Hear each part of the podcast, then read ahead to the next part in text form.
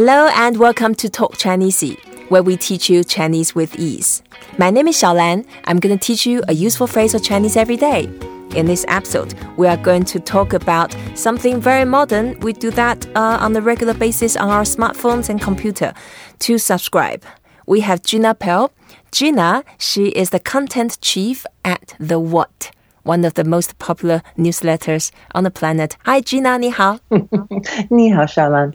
Right. Um, I am a big fan of your newsletter, The What. Can you share with us what it's about?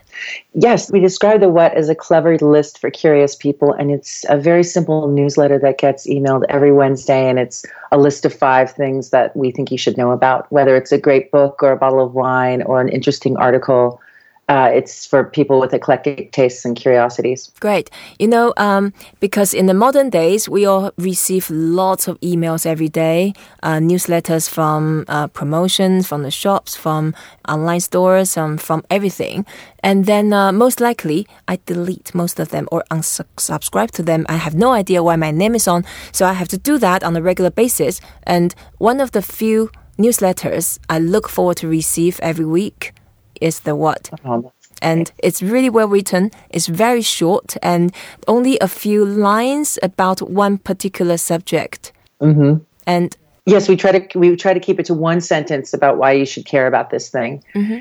And I love that you look forward to opening the what because we we try to make it like a little respite in your week that you can look forward to. There's so many things that we receive out there. We have work stuff we have to read, we have news that we have to read, and we like this to just be pure enjoyment, just a little break in your in your day. Mm-hmm. Right? Yeah. So I subscribed to your newsletter without any anyone prompting that, and then uh, to subscribe in Chinese we say 订阅.订阅.订阅. Yeah. 订阅.订阅.订阅. Yeah.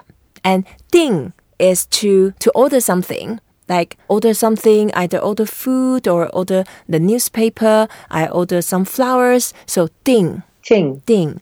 And ding. yeah, ding. And yue. Yue. Yue is the fourth tone mm -hmm. and it means to read, mm. to read something. So uh, when I say ding, it is quite, it's like engage. For example, when I say ding hun, when is marriage. To order the marriage that means i'm engaged. Mm.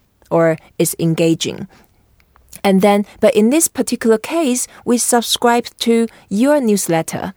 Here we know after we subscribe to it we read your newsletter. So here the character yue is to read to browse something. And in this case 订阅 that's a purpose is about the newsletter. Or could be a magazine or it could be a newspaper.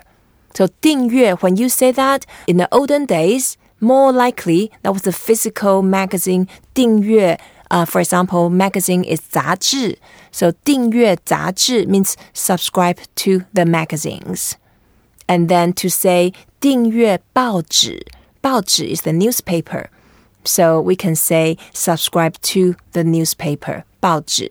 Ouch and modern 报纸, modern days, even with the magazines or newspapers, more often uh, it's a digital format. So when we say subscribe to something, either newspapers or magazine or newsletters uh, tend to be digital format. So 订阅.订阅. Yeah. And I would say 订阅什么? Oh, 订阅什么? Exactly. so what to subscribe to?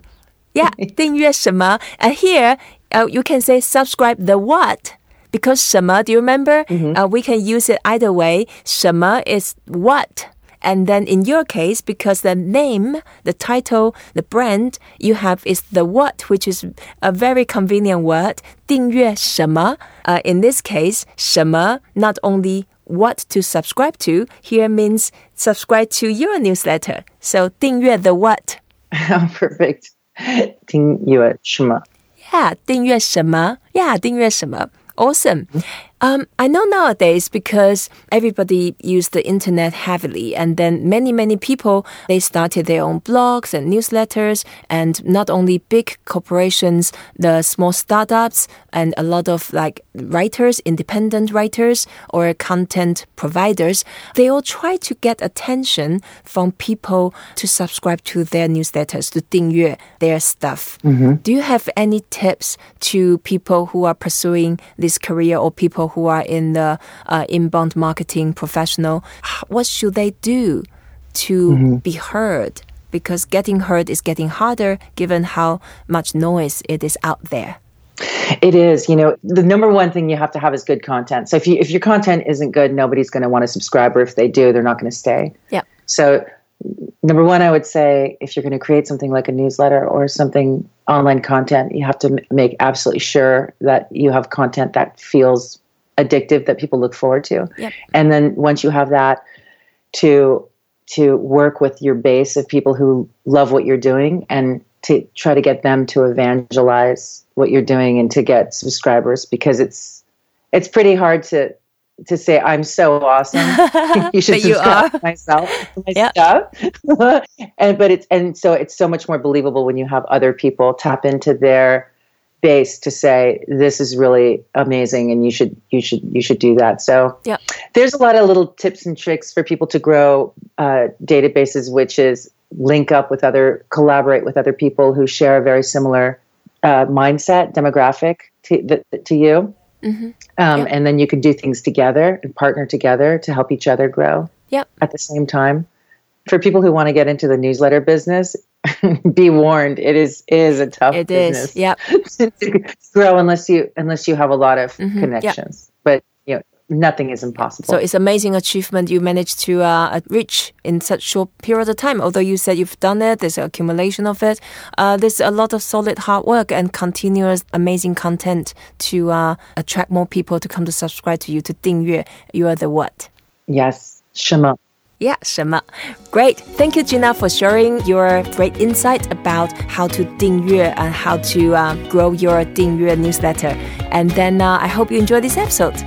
Please don't forget to rate us, review us, and share what you have learned. Until next time, 再见，再见，Gina. 再见，小兰。